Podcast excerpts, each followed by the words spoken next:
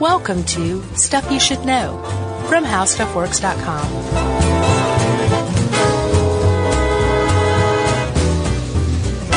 Hey, and welcome to the podcast. I'm Josh Clark with Charles W. Chuck Bryant, and I would say it's Stuff You Should Know, but it's not because I haven't said Jerry, and now I did, so this is Stuff You Should Know.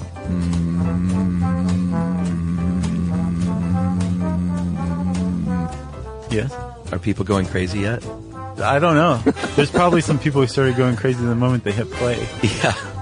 That's Chuck's version of the hum. Yeah. Capital T, capital H. Yeah, so the hum you just did, it makes sense. It's a hum. Mm-hmm. But apparently, like, if you'd listened, I wonder if you can hear the same thing I'm hearing because you're hearing it in your head, but there's like a gravelly quality to it. A vocal fry. Okay, if you want to call it that. Yeah. I say gravelly, but it's not, it wasn't constant. The gravelly thing gave it texture and it was kind of broken up a little bit. Mm-hmm. That is more akin to the hum than the unbroken part that was going throughout. Yeah.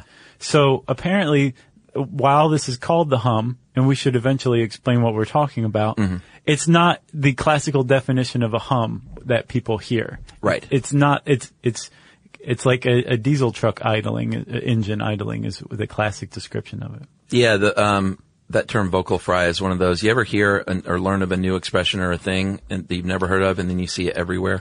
That is called the Bader-Meinhof phenomenon. And that's happening to me with vocal fry. Where did you hear that?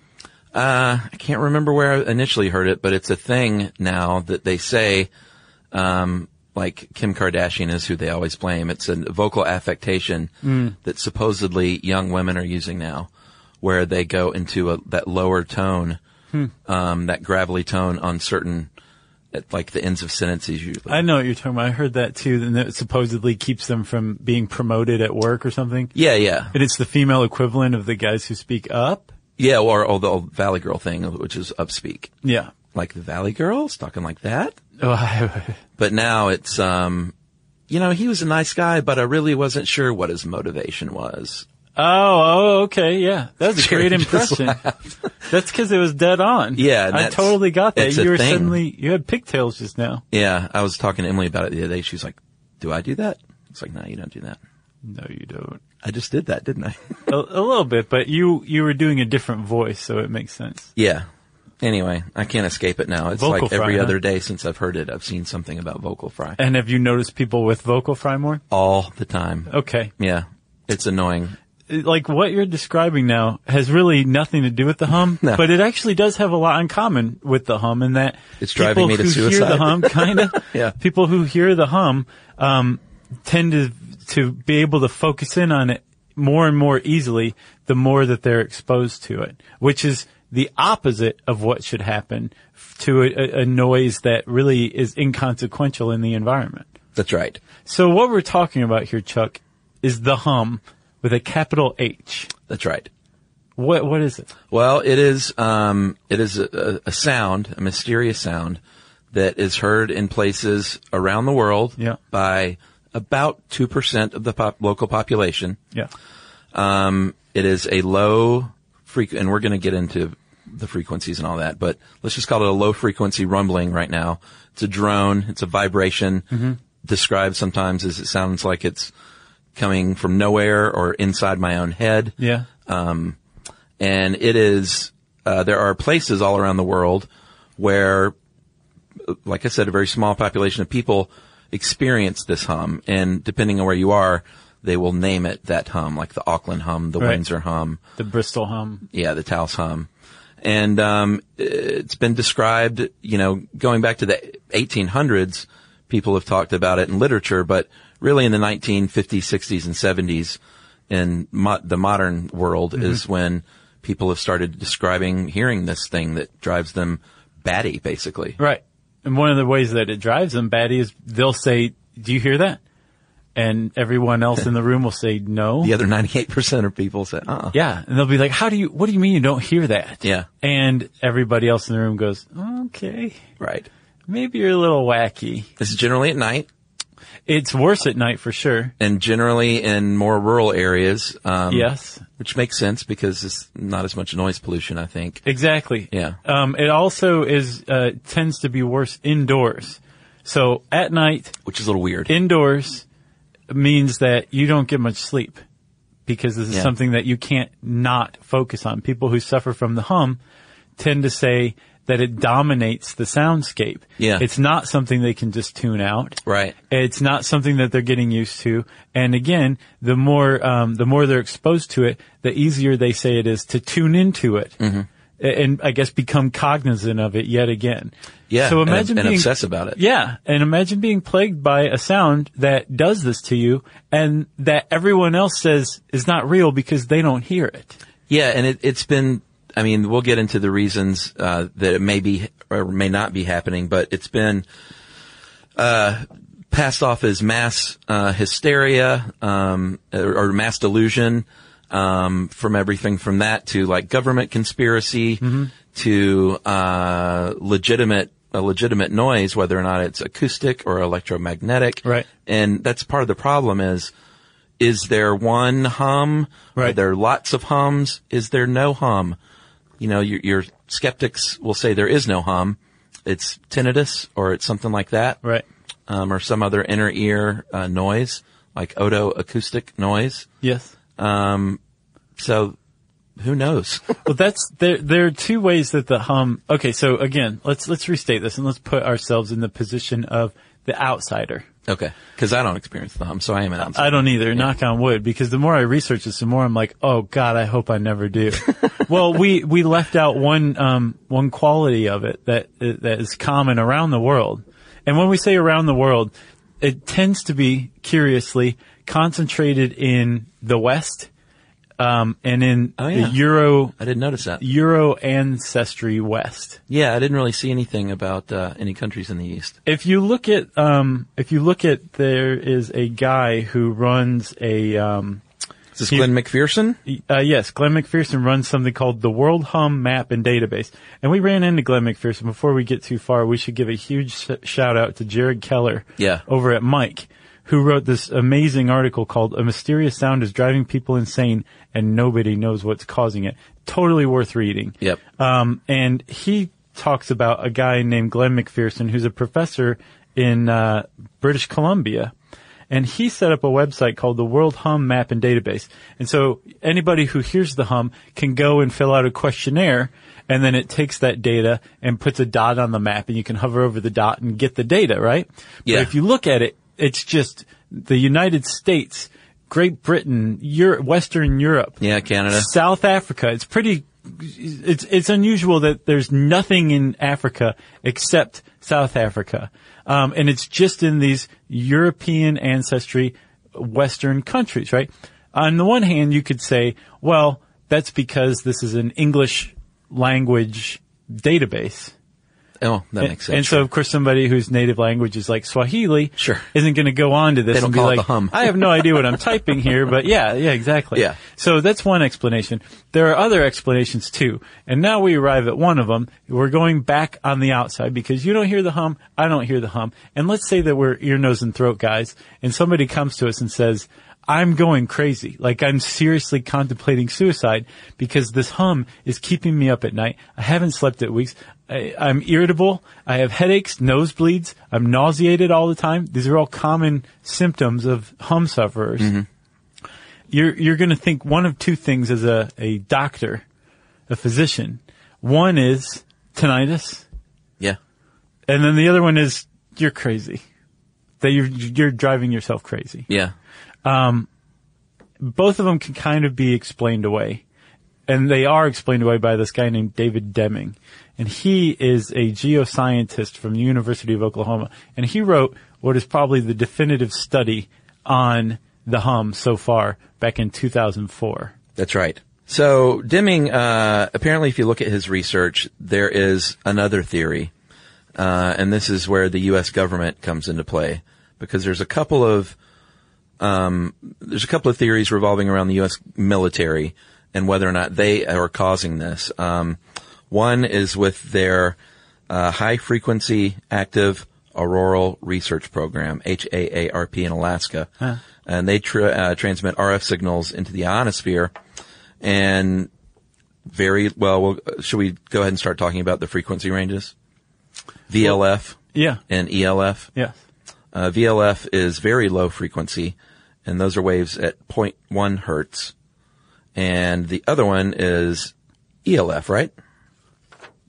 Those are extremely low frequencies, and they're in the range of the same amount of hertz, but their wavelength is up to like 100,000 meters. Right. That's an extremely long wavelength. That's right. And people who think, you know, they call them hum investigators, mm-hmm. They believe pretty much that it is VLF and ELF tones that are driving these people crazy. And those tones can drive you crazy. They do have adverse effects on the body. You know, you probably heard it about a lot when it comes to like cell phone radiation, that right. kind of thing. Yeah. But whether or not ELF and VLF is or are the hum is what's a matter of much debate. It is a matter of debate because, and it's also kind of a matter of faith, because what you're talking about there with ELF and VLF frequencies is or tones. Those are radio waves, and radio is part of the electromagnetic spectrum, right? Yeah. So it has been shown at very, very high frequencies, humans can detect electromagnetic sound. We take it as sound. Yeah. Which is weird because it's not supposed to happen like that, but that's how we experience it. It's not like at a high frequency, we suddenly see it. We hear it. And if you are familiar with the comet 67P, that the European Space Agency recently landed on. Yeah, which is crazy. That comet was found to emit an electromagnetic clicking sound. Yeah. Which is how we experience electromagnetic sound at a certain frequency. And so because it's a clicking sound, it's not a hum at all. Some people are saying, well, that doesn't make any sense. This is a hum. It doesn't, if we can hear it, it doesn't sound like an idling diesel engine. Right. It sounds like a clicking sound or something like that. And then what's more, what this guy is saying is that if it's a very low frequency or extremely low frequency, that's the opposite of how we hear electromagnetic radiation. That's we right. hear it at a very high frequency, not a very low frequency. So which one is it? So yes, it's still a huge matter of debate, even as to whether the hum, first of all, if it does exist. Yeah. If it's a single source. Single source, and then if it is a single source or any kind of source, is it electromagnetic or is it acoustic? Right. And we'll unpack the difference between those things right after this.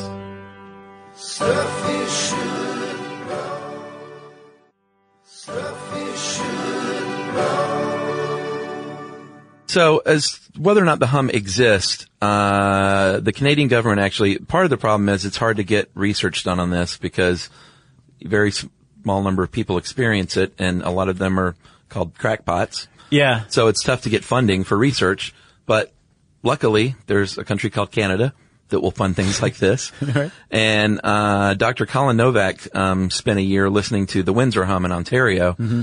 and what they found was the hum is real, and they traced the source in that case to on the Michigan side of the Detroit River, and basically a steel plant on Zug Island. Doesn't that sound like an industrial plant island? Totally does. And it supposedly generates a lot of VLF waves when they're operating. So in this instance, at least, the hum was a real thing, and they found out it was a tone created from basically an industrial plant. Right. So they apparently took steps to cut down on whatever energy it was emitting. Yeah, they turned off the hum machine. Right, exactly. And all of a sudden, some people said, hey, that worked. A lot of people said that did absolutely nothing. The hum's still out there. And then the most people said, I still don't know what you're talking about. So that wasn't actually the first time government has looked into the hum. In Taos, New Mexico, there is something called the Taos hum. And apparently somebody wrote in to complain about it to a local newspaper, and all of a sudden, like, hundreds more people said, yes, I hear the same thing. I've been hearing the same thing for years. What is going on? And enough people said something in New Mexico that it prompted an investigation by the University of New Mexico and Sandia Labs, which I think is like a government-affiliated kind of well, it's a neat research lab. They do all sorts of cool clandestine stuff. Nice. Right? X-Files. Very much so. Yeah. And actually, the X-Files mentioned the hum in an episode called Drive. Yeah. Interesting. They talk about it. There was a couple of characters had to constantly move westward or else they would suffer from the pressure of this hum that no one else could hear. Let me guess. Mulder believed, Scully did not. Exactly. How did you saw that one? No, I didn't, but you know. So, they looked into the Taos hum and they could never figure out what it was.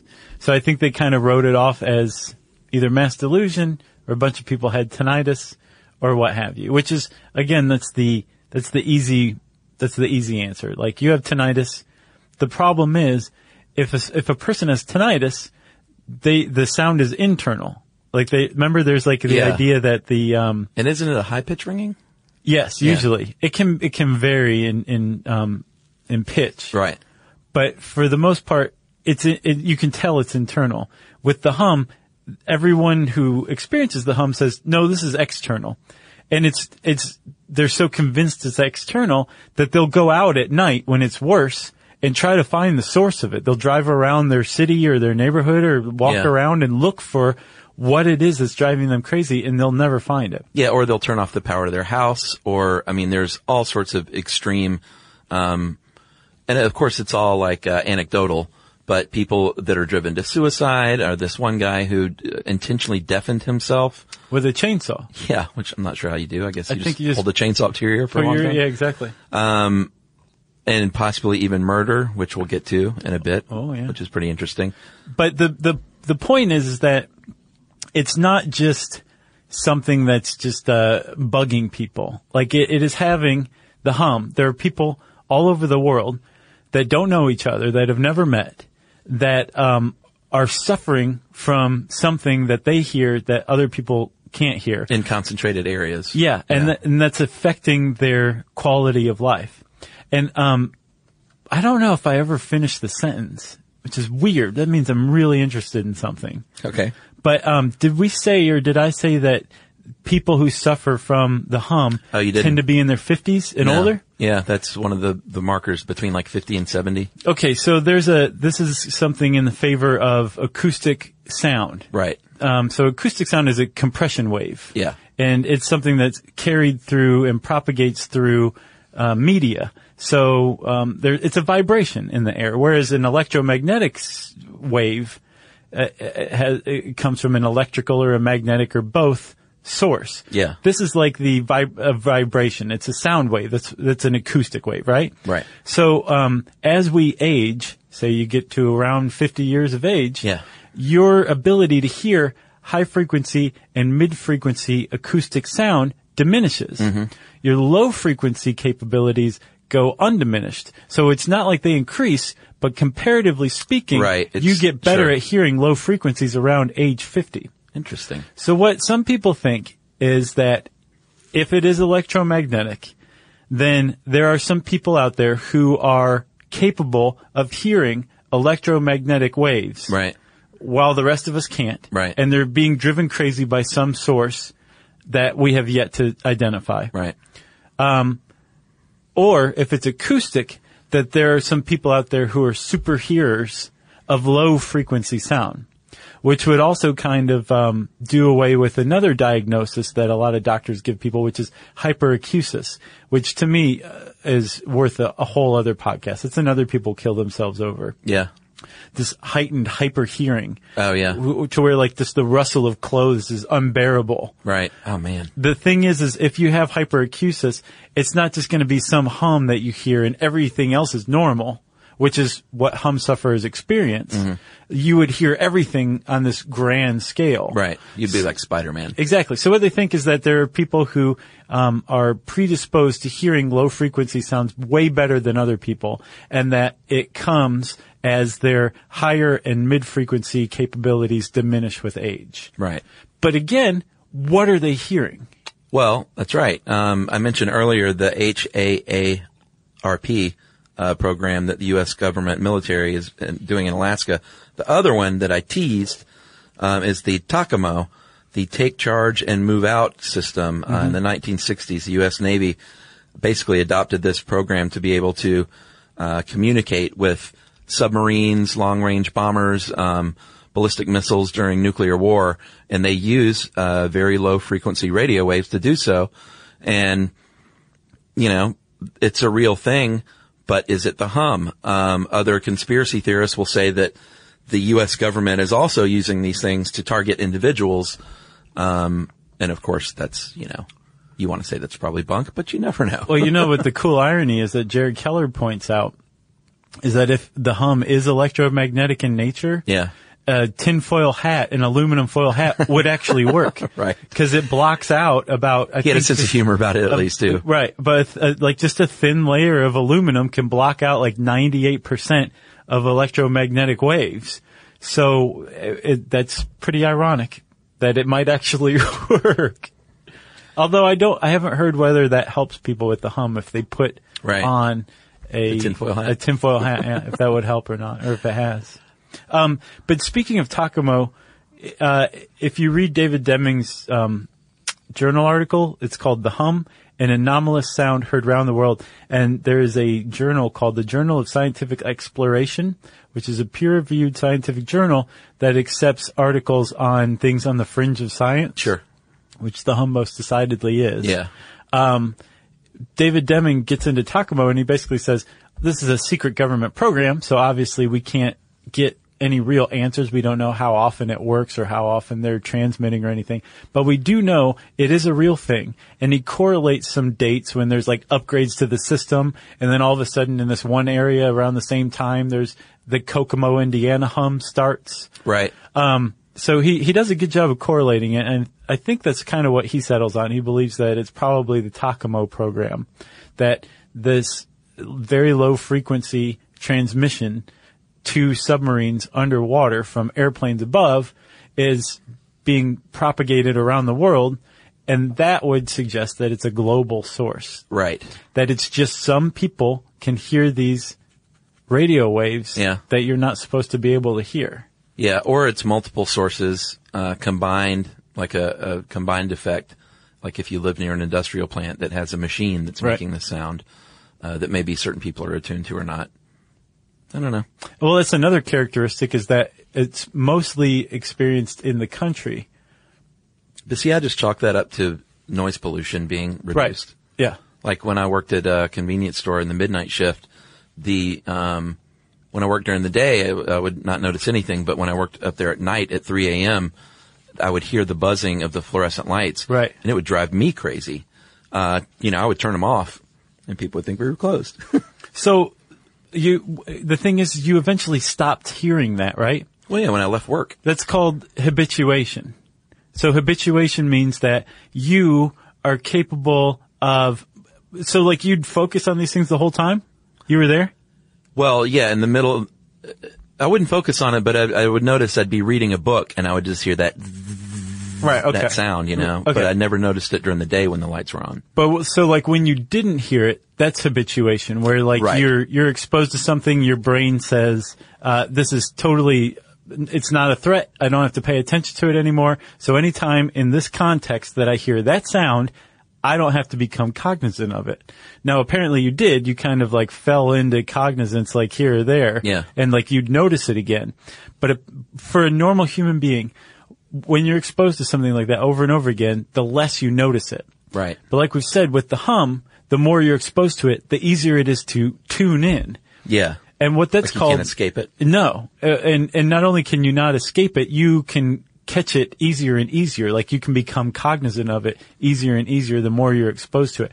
And that's called sensitization, where I guess another explanation for the sufferers of the hum, if they are hearing something, one of the reasons that it drives them so batty is because their habituation levels are low but their sensitization levels are high. Right. So they're not able to ignore it, and some part of their brain is focusing in on it. Yeah. And this creates this, I guess, a perfect storm of hilariousness. All right. Well, right after this break, I did mention murder. So we're going to talk about one of the more interesting parts of the effects of the hum right after this. All right. So I mentioned murder, like I said, and one of the things that what is the guy's name? Steve Colhays. He's a he's a mechanical engineer and hum investigator in Connecticut, and I believe he was the one that traced the Windsor Hum to Zug Island, and he has done some research that he believes the hum, and others believe the hum, could be responsible for for killing other people. Specifically in his case, he actually approached Connecticut State Police investigators after the Sandy Hook Elementary School shooting in Newtown, Connecticut, and he said the hum from a nearby gas pipeline might have driven Adam Lanza to, have contributed to driving him to do something like this.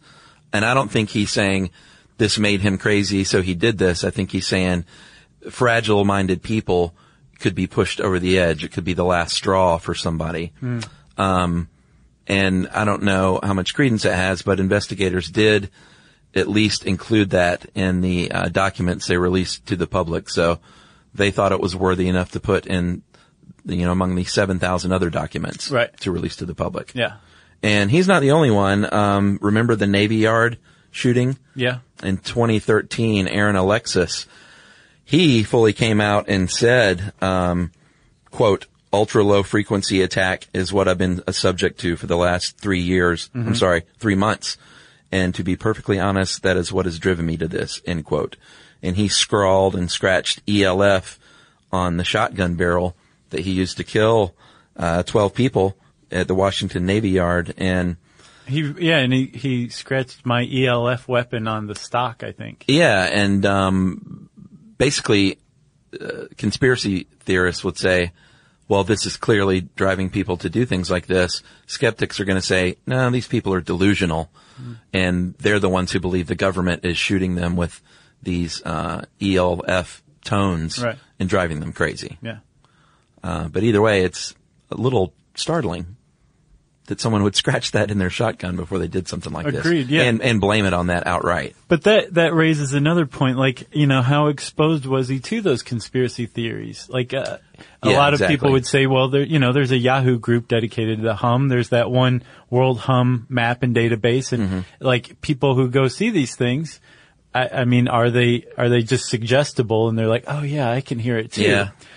David Deming points out, that's crazy. The idea that people are tuning into this thing that's having a really diminishing effect on their well-being as part of just a mass delusion or something like that kind of goes against the typical psychology of mass delusion where people join crowds to get some sort of positive benefit or effect from it. Right. And you can argue they're feeling a sense of inclusion or whatever by saying, I hear the hum too. Even in a very small minority. But apparently if you are a hum sufferer, your life is screwed up and you are not a happy person.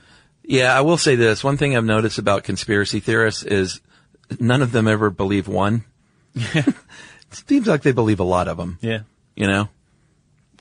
So that's all I have to say about that. Well, there's one other thing. So not only is this driving people crazy, there is evidence that if this does exist, if there is something that if there's some sort of what's called low-frequency noise that's in the environment, and it's everywhere, but if people are being exposed to it, there's evidence that biologically speaking, it can have an impact. Sure.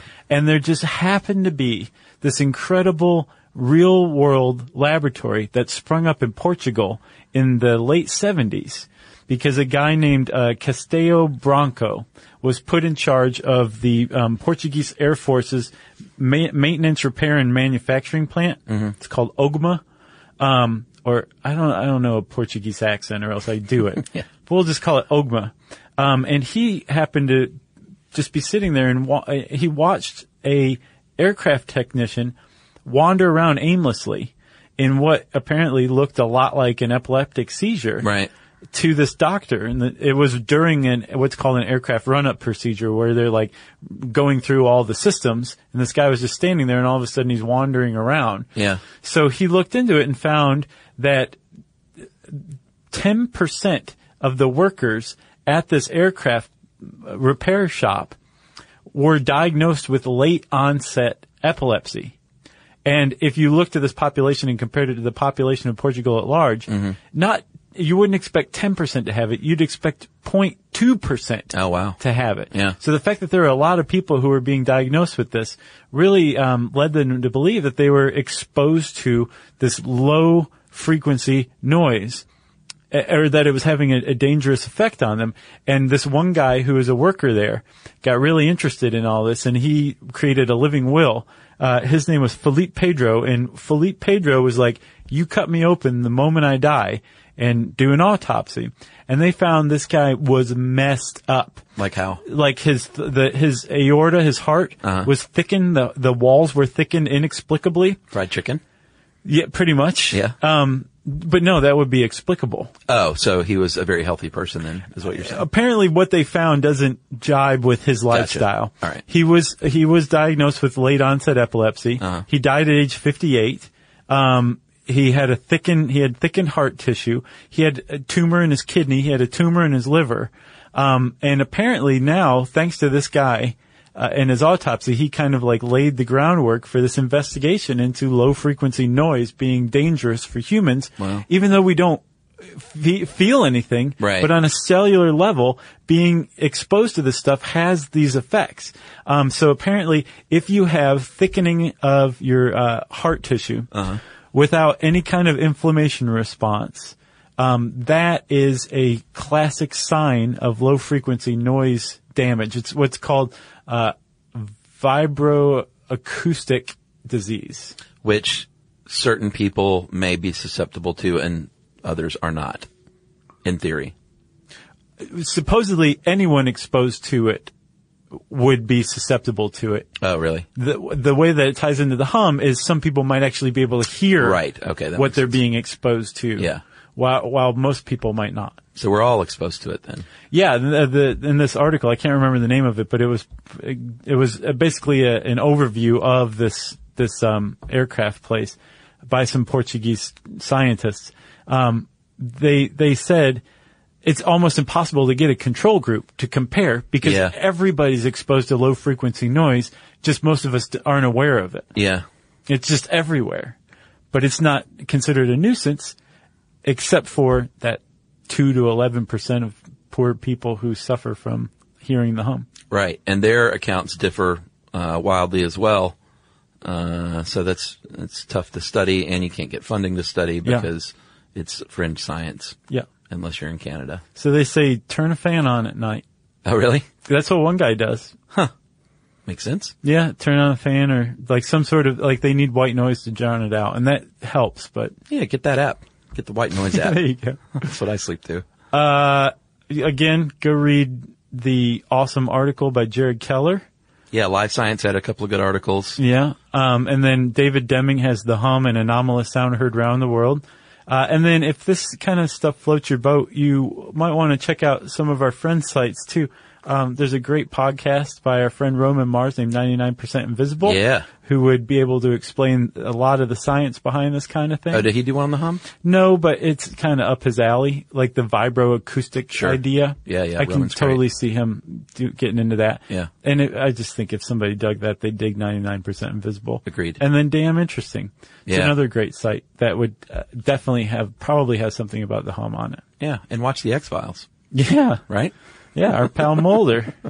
And of course you can, hang out at HowStuffWorks. You can just type the hum in. I don't think it'll bring up an article, but see what happens. Yeah, we don't have one yet. No. But, type hum into the search bar and see what comes up. It's just a fun game. And since I said search bar, it's time for listener mail. I'm gonna call this, Limousine Ranch. Hey guys, I finally have a story for you after listening for over 5 years. Ooh. I live in super rural South Dakota, not just the regular rural South Dakota. Yeah, right.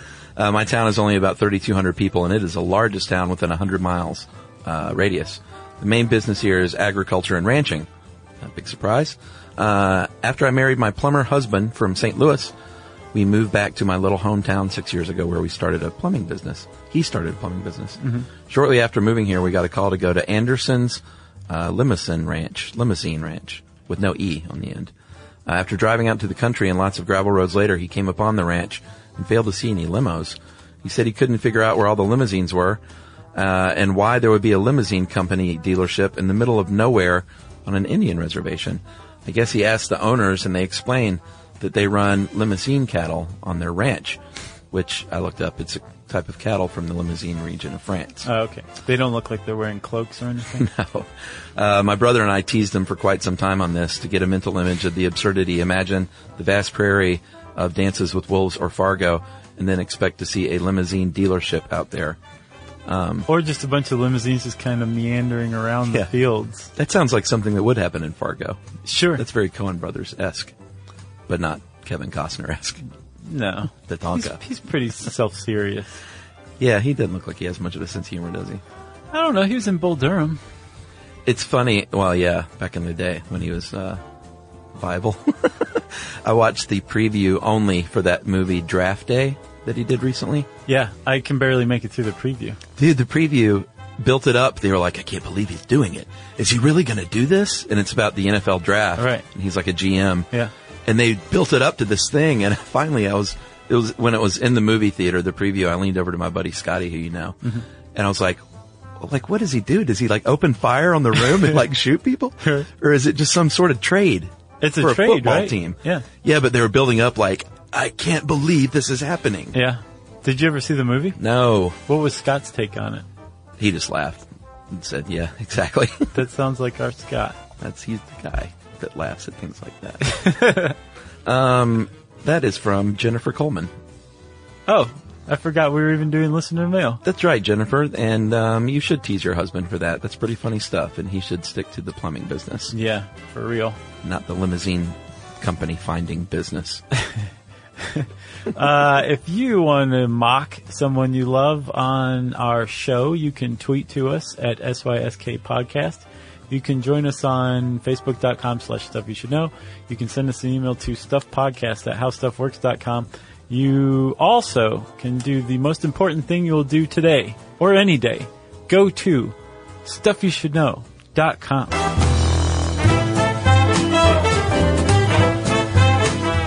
For more on this and thousands of other topics, visit howstuffworks.com.